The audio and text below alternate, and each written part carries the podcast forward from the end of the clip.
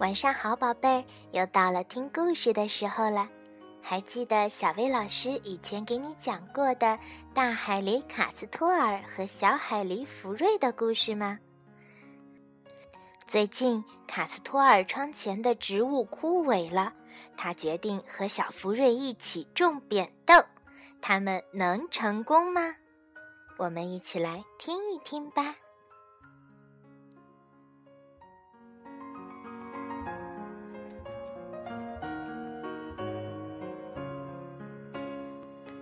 卡斯托尔窗前的植物枯萎了，这可太糟糕了。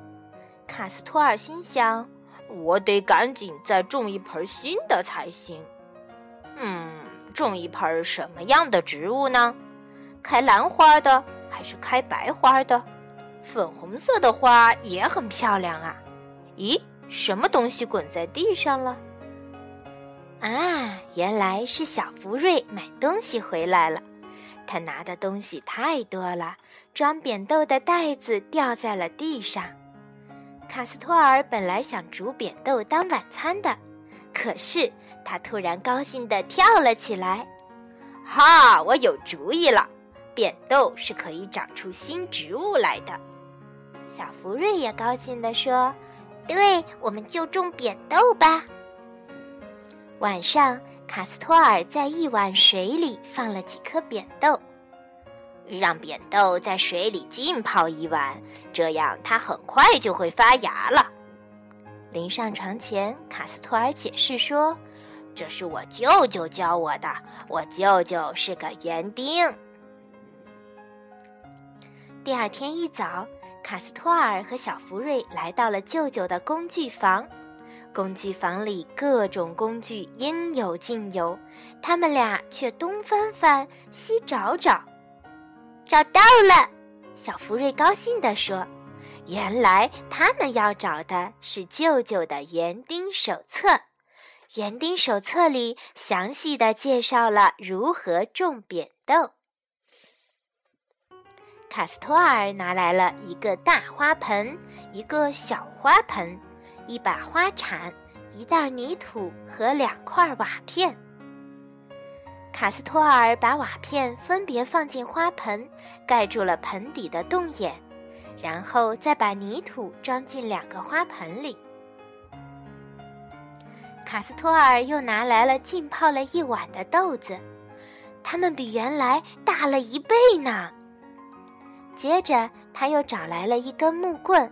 把木棍的一头削尖，还画上了一条红色的标记线。咦，这个木棍是干什么用的呢？哦，卡斯托尔用这个木棍在泥土里戳洞洞，每个花盆里戳三个洞，只戳到红色标记线那儿，这样所有的洞的深度就都正好了。小福瑞在每个洞里放入一颗豆子，然后填了点土，还剩下几颗豆子呢。小福瑞说：“呃，我们可以拿来做点别的。”卡斯托尔说。小福瑞取来了洒水壶，小心地给扁豆浇水，别浇太多。卡斯托尔说：“呃否则它们会被淹死的。”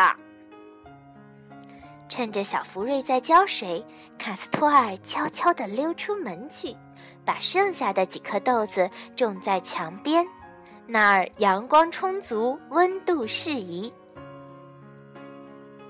种东西挺需要耐心的，没人能催扁豆快点发芽，只有浇水和等待。小福瑞觉得扁豆长得可真慢呀。现在都已经一个星期了。突然有一天早上，卡斯托尔，快来快来，扁豆发芽了！哇，小福瑞的小花盆里三个豆子全发芽了，不过卡斯托尔的大花盆里只冒出了两颗绿芽。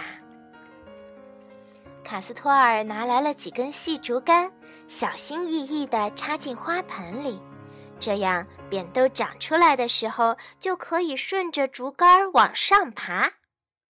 他们每天都给扁豆浇水，扁豆不停地长啊长啊长啊，整个窗台都被扁豆的叶子遮住了。看啊，多漂亮的花儿啊！卡斯托尔说：“看呐，多漂亮的豆子！”小福瑞说。卡斯托尔和小福瑞把最大的扁豆摘了下来，每个豆荚里都有好几颗豆子，每颗豆子裹着一层白色的皮，剥开皮，里面是绿色的豆子。卡斯托尔和小福瑞把豆荚打开，把白色的皮剥掉，这可是个费劲儿的活呢。豆子剥好后，放进盐水里煮几分钟，分别盛在两个盘子里。卡斯托尔在热乎乎的豆子上浇了一小勺黄油，呼呼，这样就更好吃了。五颗小豆子居然能结出这么多扁豆，整个夏天我们的窗台都被装饰的这么美丽，还能吃上新鲜美味的豆子。卡斯托尔感叹地说：“快看啊，那边是什么？”小福瑞叫道：“我们快过去看看。”咦，这儿也长了扁豆！小福瑞惊讶地说：“它们是从哪儿来的呢？”“哦，谁知道呢？”卡斯托尔说。“不过明天我们又有新鲜的豆子吃了，你爱吃吗？”爱吃，小福瑞高兴地说：“太好啦！”吃完了好吃的扁豆，卡斯托尔还有一些悄悄话要跟你说，他要教给你如何种豆子。啊，亲爱的小朋友，扁豆是很容易种的，它发芽很快，长得也很快，还会发出噼噼啪啪的声音。市场上也有其他的豆子，你们都可以买来试着种一种。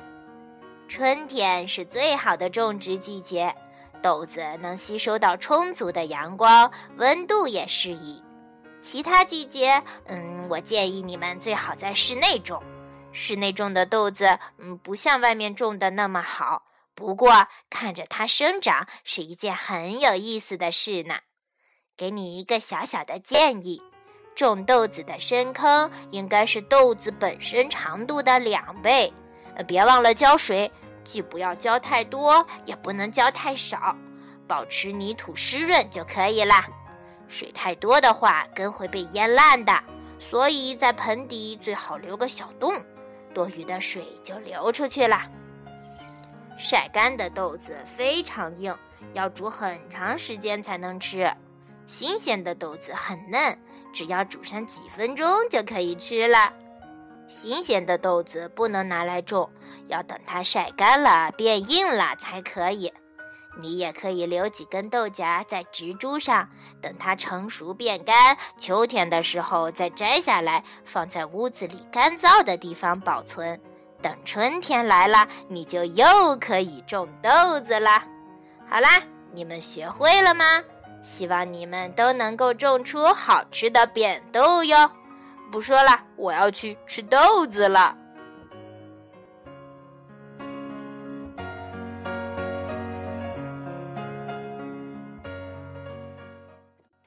宝贝儿，卡斯托尔教给你的好方法，你学会了吗？